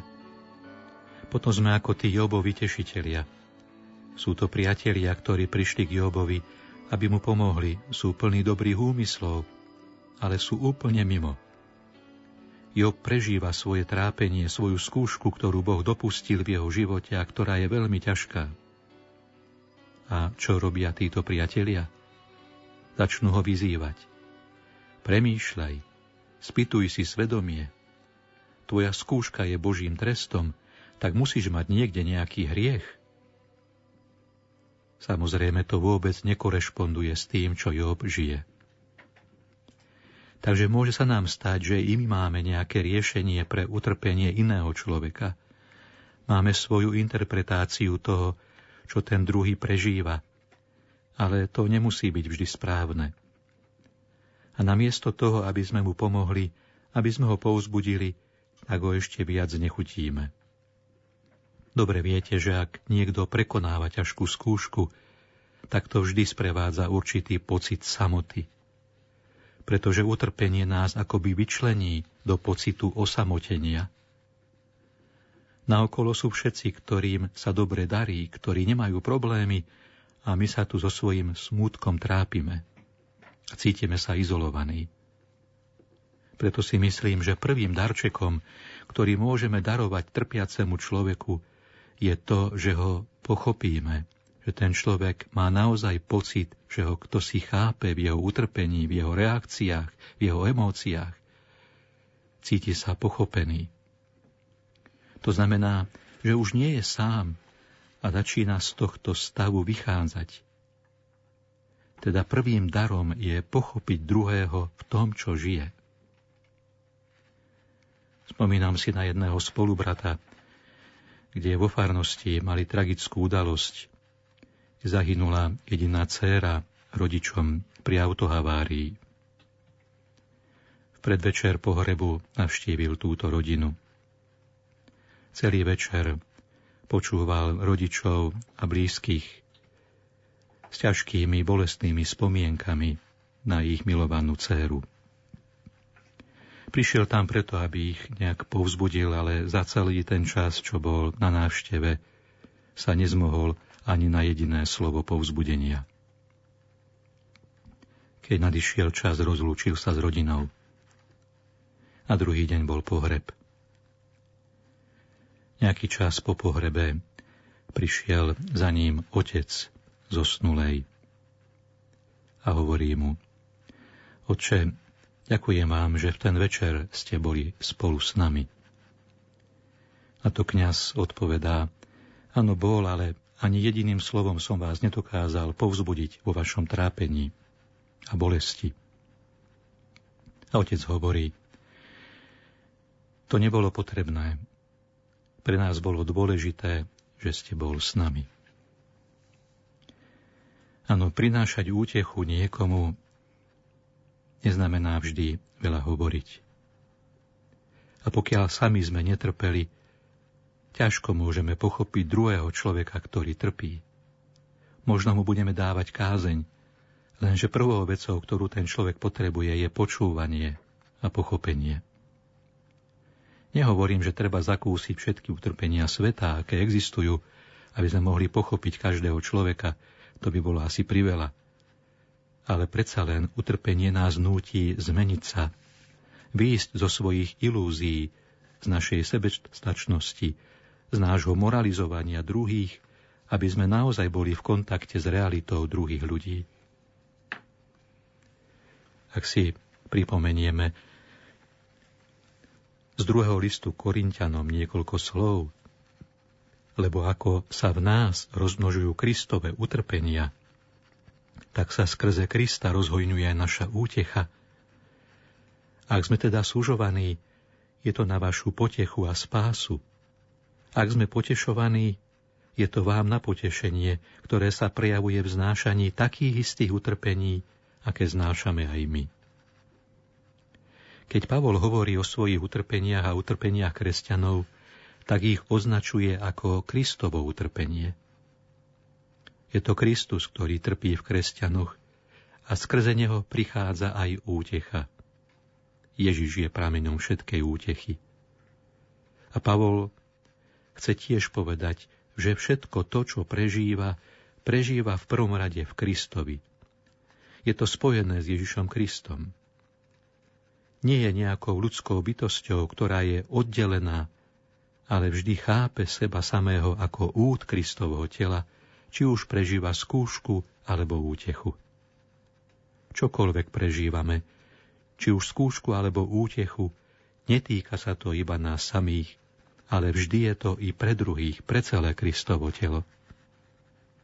My máme dva problémy z očí v ľuďom, ktorí trpia. Ak si môžem dovoliť to povedať, trošku to zjednoduším. Jeden náš problém vzhľadom na niekoho, kto trpí, môže spočívať v tom, že ho akoby nedostatočne príjmame. Chýba nám súcit, nemáme takú citlivosť k jeho utrpeniu, pre neschopnosť vlastného srdca alebo pre svoju lahostajnosť a veľmi často taktiež pre svoj strach. Jednoducho utekáme pred ľuďmi, ktorí trpia. Možno ako ten kňaz či levita na ceste do Jericha, ktorí z tisícich dôvodov obišli tohto zraneného na ceste. Takže môže to byť lahostajnosť, ale môže to byť aj strach. Samozrejme, to nie je dobré.